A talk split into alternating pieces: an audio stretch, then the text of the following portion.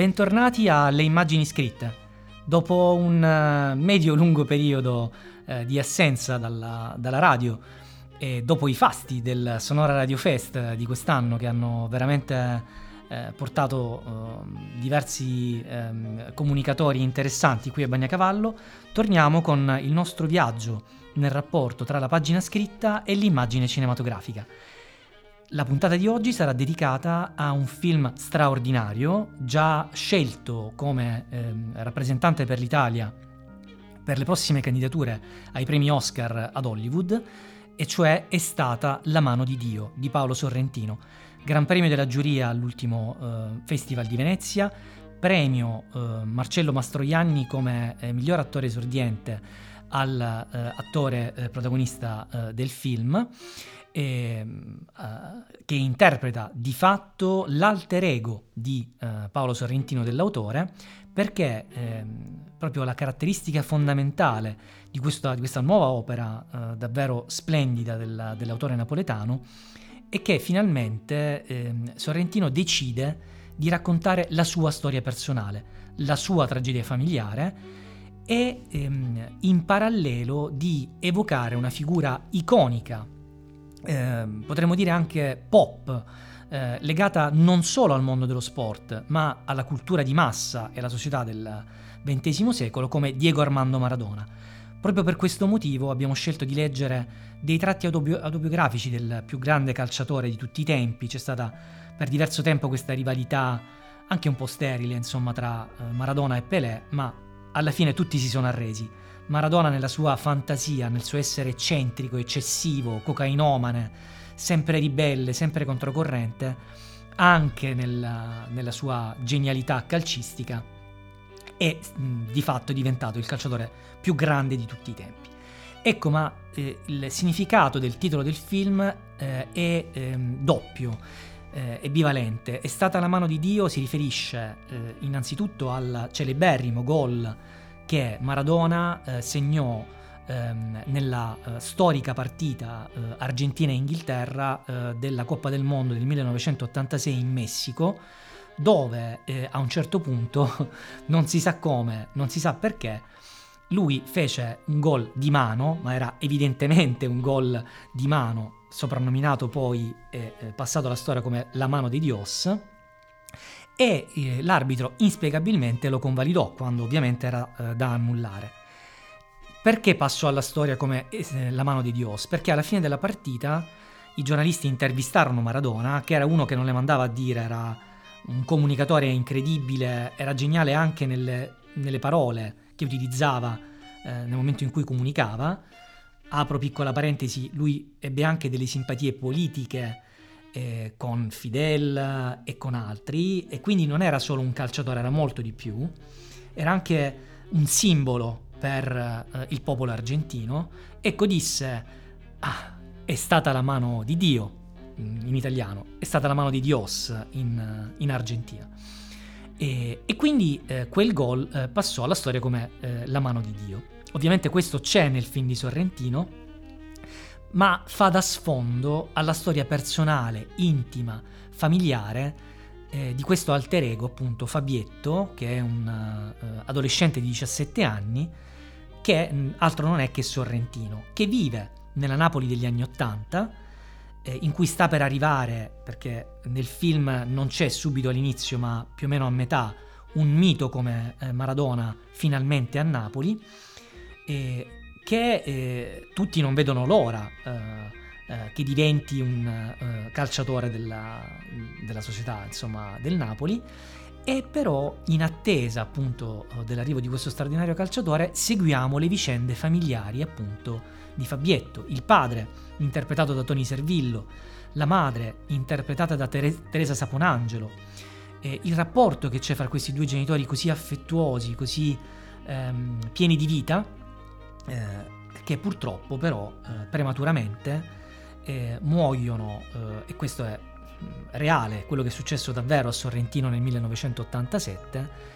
eh, per una fuga di monossido di carbonio nella eh, loro casa in montagna a Roccaraso. Ma il film non ha un taglio ehm, reale, ecco, ehm, è un, potremmo definirlo un amarcord, quello di Sorrentino, ma viene narrato con una delicatezza, con una poesia e con un senso anche di trasfigurazione della realtà, perché poi è lo stesso protagonista adolescente che in seguito alla morte dei genitori rifiuta la realtà e quindi essendo lo sguardo dell'autore, lo sguardo anche del ragazzo, è la realtà che cambia, che viene trasfigurata attraverso l'occhio del protagonista. Però è anche un film molto intenso in cui ci sono emozioni e sentimenti eh, pieni, eh, contrastanti, ma che fanno parte della vita di tutti noi, quindi la gioia, il dolore, il lutto, eh, ma narrati in una maniera davvero eh, nuova, originale, inedita anche nel cinema di Sorrentino.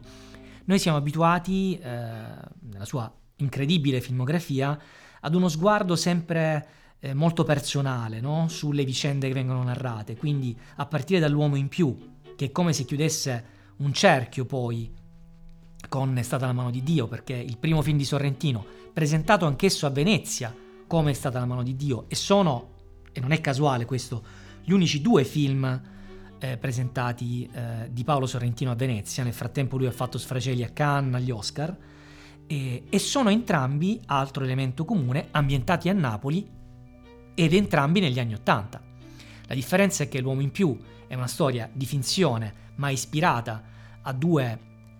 eh, figure iconiche di quel periodo come eh, Franco Califano e eh, Di Bartolomei, in questo caso invece è proprio eh, la storia eh, della, dell'adolescenza e della tragedia familiare di Sorrentino. I personaggi di contorno sono incredibili, a partire dalla zia eh, molto sensuale, però anche molto sofferta e struggente, interpretata forse nel miglior ruolo della sua carriera da una uh, strepitosa, straripante eh, Luisa Ranieri, ma troviamo anche Massimiliano Gallo, Renato Carpentieri che dice una cosa incredibile, no? Quando uh, al funerale dei genitori, vi racconto solo questo dialogo, questa scena che eh, non si può non, non raccontare, eh, chiede appunto a Fabietto, proprio ai funerali dei genitori, ma come mai tu non eri lì a Roccaraso? Che poi è anche uno dei motivi per cui si arriva anche all'altro significato del titolo È stata la mano di Dio. Perché Fabietto, così come Sorrentino nella realtà, decide di eh, andare a vedere una partita del eh, Napoli di Maradona a Roma e di non andare mh, mm, durante un weekend con i genitori a Roccaraso. Bene, questa partita di Maradona salva la vita a Fabietto, alter ego di Sorrentino. Perciò eh, lo zio eh, avvocato interpretato da Renato Carpentieri gli dice ma è stata la mano di Dio, cioè intesa come ovviamente Maradona eh, che, che, gli ha salvato la vita attraverso, eh, attraverso il suo talento calcistico e il Napoli, ma anche appunto l'intervento di una figura divina. Quindi questa ambivalenza, questa trasfigurazione permane poi per tutta la narrazione, per tutto anche ehm, per tutta la, la, poetica e lo stile che Sorrentino utilizza ehm, nello sviluppo insomma, della, ehm, de, de, de, della, sua opera. Ecco, quindi ehm, un film eh, davvero nuovo anche nel panorama eh, del cinema di, eh, di, di, Paolo Sorrentino, che spesso ehm, utilizza un'estetica eh, davvero ehm, virtuosistica eh, del, dei movimenti di macchina inediti per, per, il cinema italiano, basti pensare ad alcune scene delle conseguenze dell'amore che sono davvero pirotecniche o anche al divo eh, con questa interpretazione eh, che, che, quasi omaggia Murnau di, um, um, di, Tony Servillo che interpreta Giulio Andreotti. Ecco, il cinema di Sorrentino ci ha abituato a questa ricerca formale molto molto elegante, ehm, da alcuni critici definita un po' estetizzante, un po' fredda. Mentre invece è stata la mano di Dio è proprio l'opposto, è stata la mano di Dio pur avendo alcune invenzioni di regia straordinarie, che ovviamente non vi anticipo, il film tra l'altro è eh, disponibile su Netflix che produce, che ha prodotto il film eh, dopo essere stato in sala, ma lo trovate ancora nelle sale cinematografiche, dal 15 di dicembre, quindi da uh, due giorni, eh,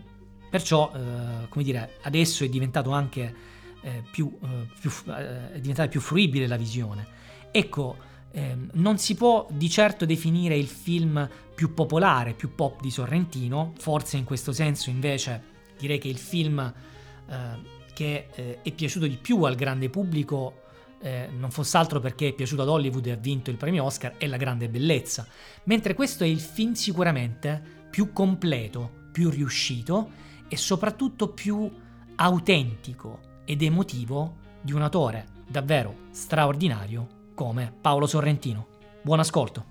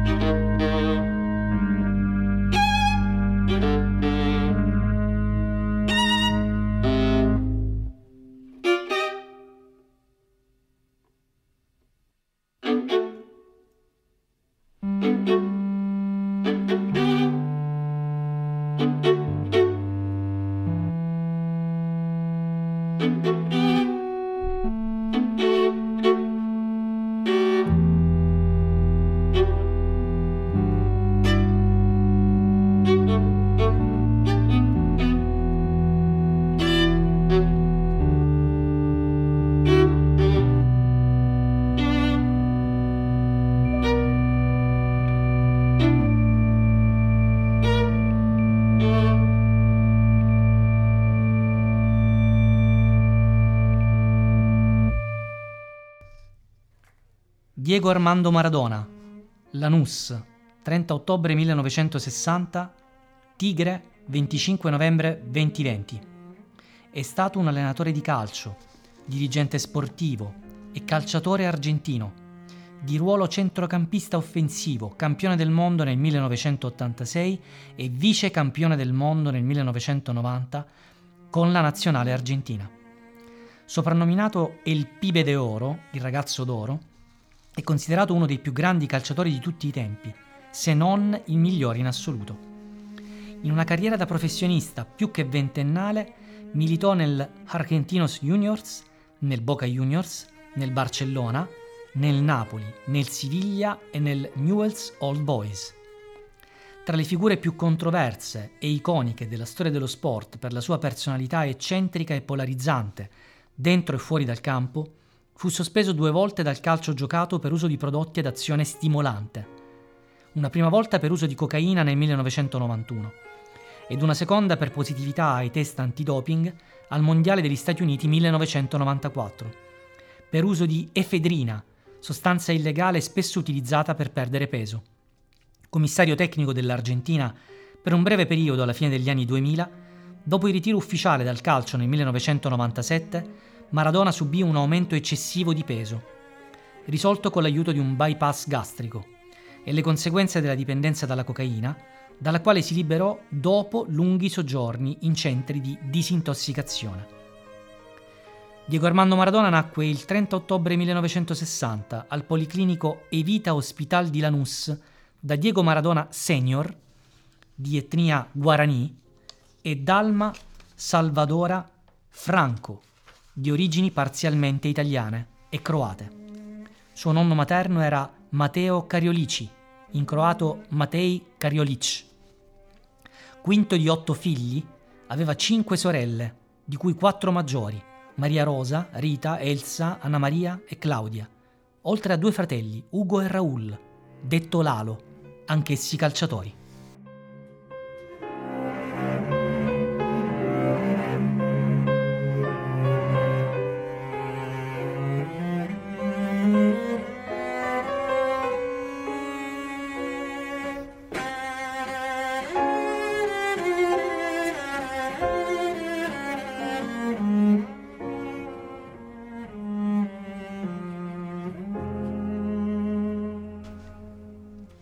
Orientamento politico.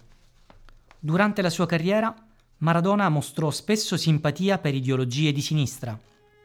sostenendo nel tempo diversi politici. Il primo fu il peronista di sinistra Carlos Saúl Menem,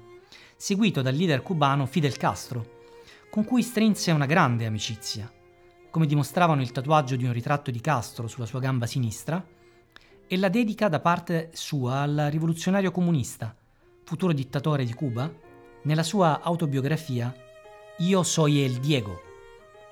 A questi si aggiungono anche il sostegno verso il presidente di ispirazione socialista venezuelano Hugo Chavez, incontrato da Maradona in due occasioni,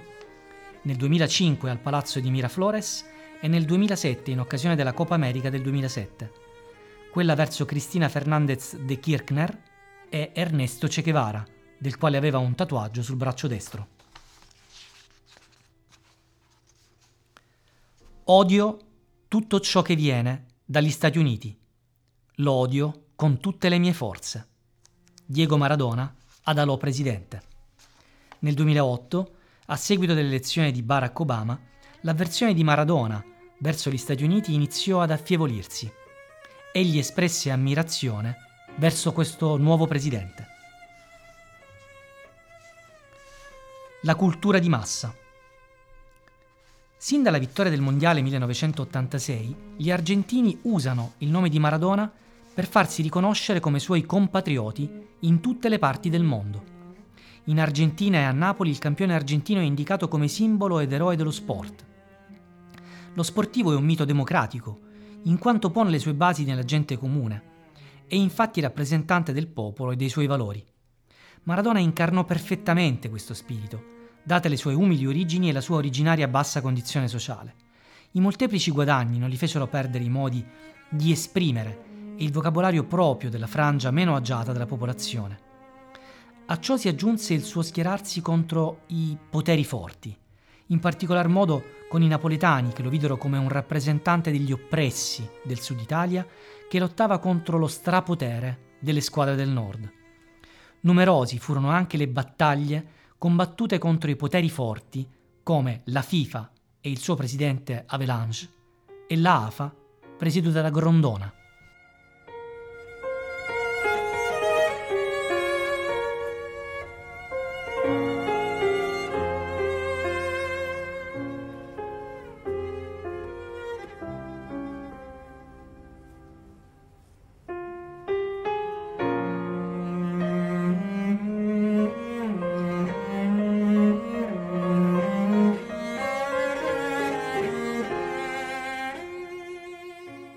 Fu anche per questo, e non solo per le sue prodezze nei campi di calcio, che Maradona venne in pratica idolatrato sia dagli argentini che dai napoletani.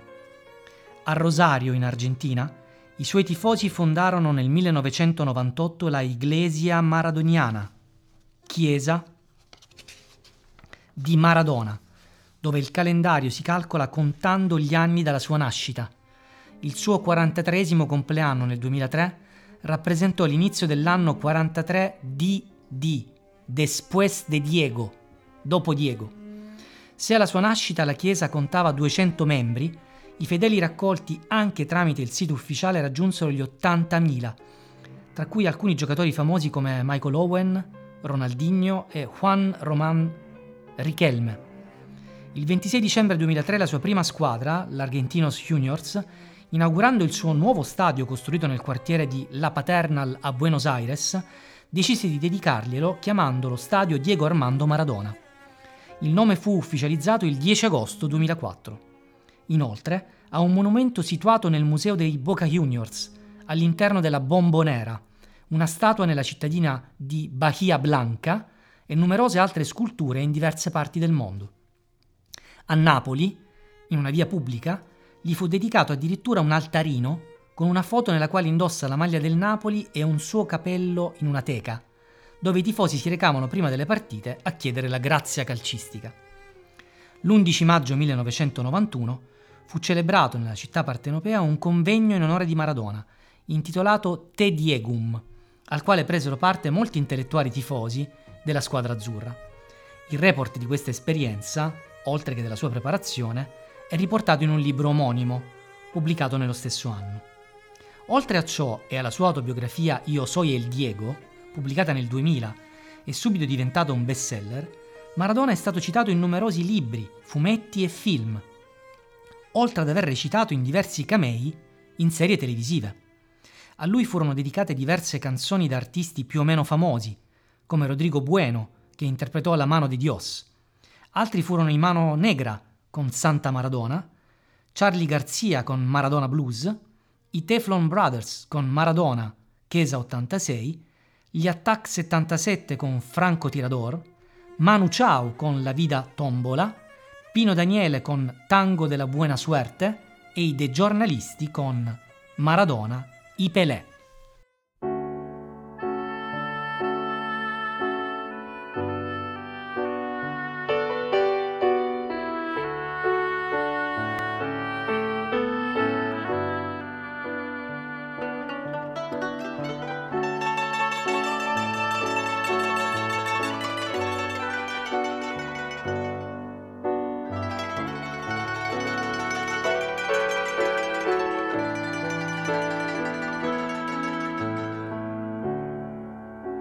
Napoli mille colore. Napoli mille paura. Napoli a voce e creatura che sai chiano chiano e tu sai che non sei sola.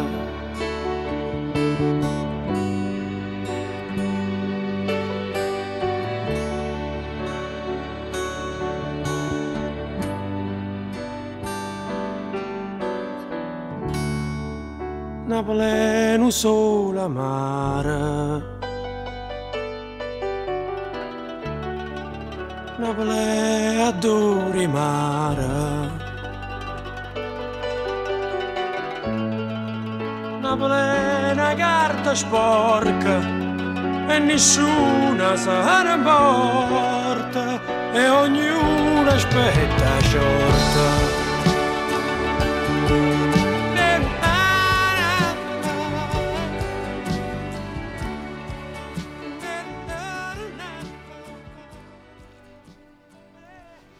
siamo arrivati alla fine di questa puntata davvero eh, molto eh, intensa e piena di diverse suggestioni, dedicata a eh, È stata la mano di Dio di Paolo Sorrentino, che non è solo eh, una splendida opera cinematografica, ma è qualcosa di più. Ehm, è una, uno spaccato eh, di un'Italia che non c'è più, di una città, Napoli, eh, affascinante, misteriosa, suggestiva e anche un, un atto d'amore da parte eh, di uno dei suoi figli, di Sorrentino, che sì, appartiene eh, diciamo ad una, ad una, Napoli più borghese, quella, quella, del Vomero, una famiglia borghese, insomma, eh, né, né, ricca né povera, ma benestante, ma che eh, dà anche uno sguardo su quella che è la bellezza sconvolgente della città, ma anche i suoi problemi eh, ormai ehm, intrinseci, atavici, insomma, eh, il DNA eh, di Napoli ha a che fare con la criminalità, con, eh, e infatti c'è un personaggio, ehm, un amico eh, di Fabietto, che appunto eh, è un, criminale e che eh, diventa però un suo sodale, fraterno amico, soprattutto nella fase successiva alla perdita dei genitori, in cui lui ovviamente a 17 anni si sente perduto, si sente spaesato. Ma c'è anche una riflessione su quella che è la genesi dell'opera d'arte, eh, su quella che è l'urgenza di comunicare, di creare un'opera, in questo caso cinematografica, da parte di un, di un autore così complesso come Sorrentino. A un certo punto la zia, verso eh, la fine del film, la zia interpretata da una splendida Luisa Ranieri, chiede a Fabietto Fabio, ma tu che cosa vuoi fare da grande? No? Per cui lui si trova davanti a un bivio, rimanere a Napoli, vicino al fratello che invece decide di non eh, intraprendere la strada verso l'età adulta, verso una scelta su quella che può essere poi eh, la sua strada. Ecco, invece Fabietto coraggiosamente decide invece di, di andarsene, ma soprattutto decide di voler fare il regista di cinema. Ecco perché poi si svela no? la storia di, eh, di Sorrentino. E proprio in questo momento lui viene a contatto con il maestro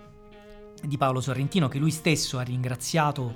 eh, durante la, la, la premiazione eh, del festival, dell'ultimo Festival del Cinema di Venezia 2021, eh, in cui ehm, il film, eh, durante la quale il film ha vinto il Gran Premio della giuria, ecco, Sorrentino ha ringraziato eh, il regista Antonio Capuano, regista molto particolare, complesso, autore, mh, mm, vi cito un'opera, eh, Luna Rossa con Alicia Maglietta, un autore assolutamente controcorrente, un autore che non è mai è stato, eh, diciamo, non è mai rimasto nei canoni eh, del, del, del, sistema ecco, eh, del, del, cinema italiano eh, o dell'establishment insomma, eh, di questo, di, questo, mondo, è sempre andato controcorrente e che a un certo punto, in una scena fondamentale del film, in cui si vede che Fabietto vuole cercare di dire quello che è e fa parte insomma della, della, della, sua sofferenza, della sua vita, gli chiede ma tu, Fabietto, hai qualcosa, se, se, decidi di fare cinema, se decidi di intraprendere questa carriera artistica, hai qualcosa da dire, hai qualcosa da comunicare. E glielo urla, glielo urla davanti a un mare immenso che è quello del Golfo di Napoli, davanti a una bellezza incredibile.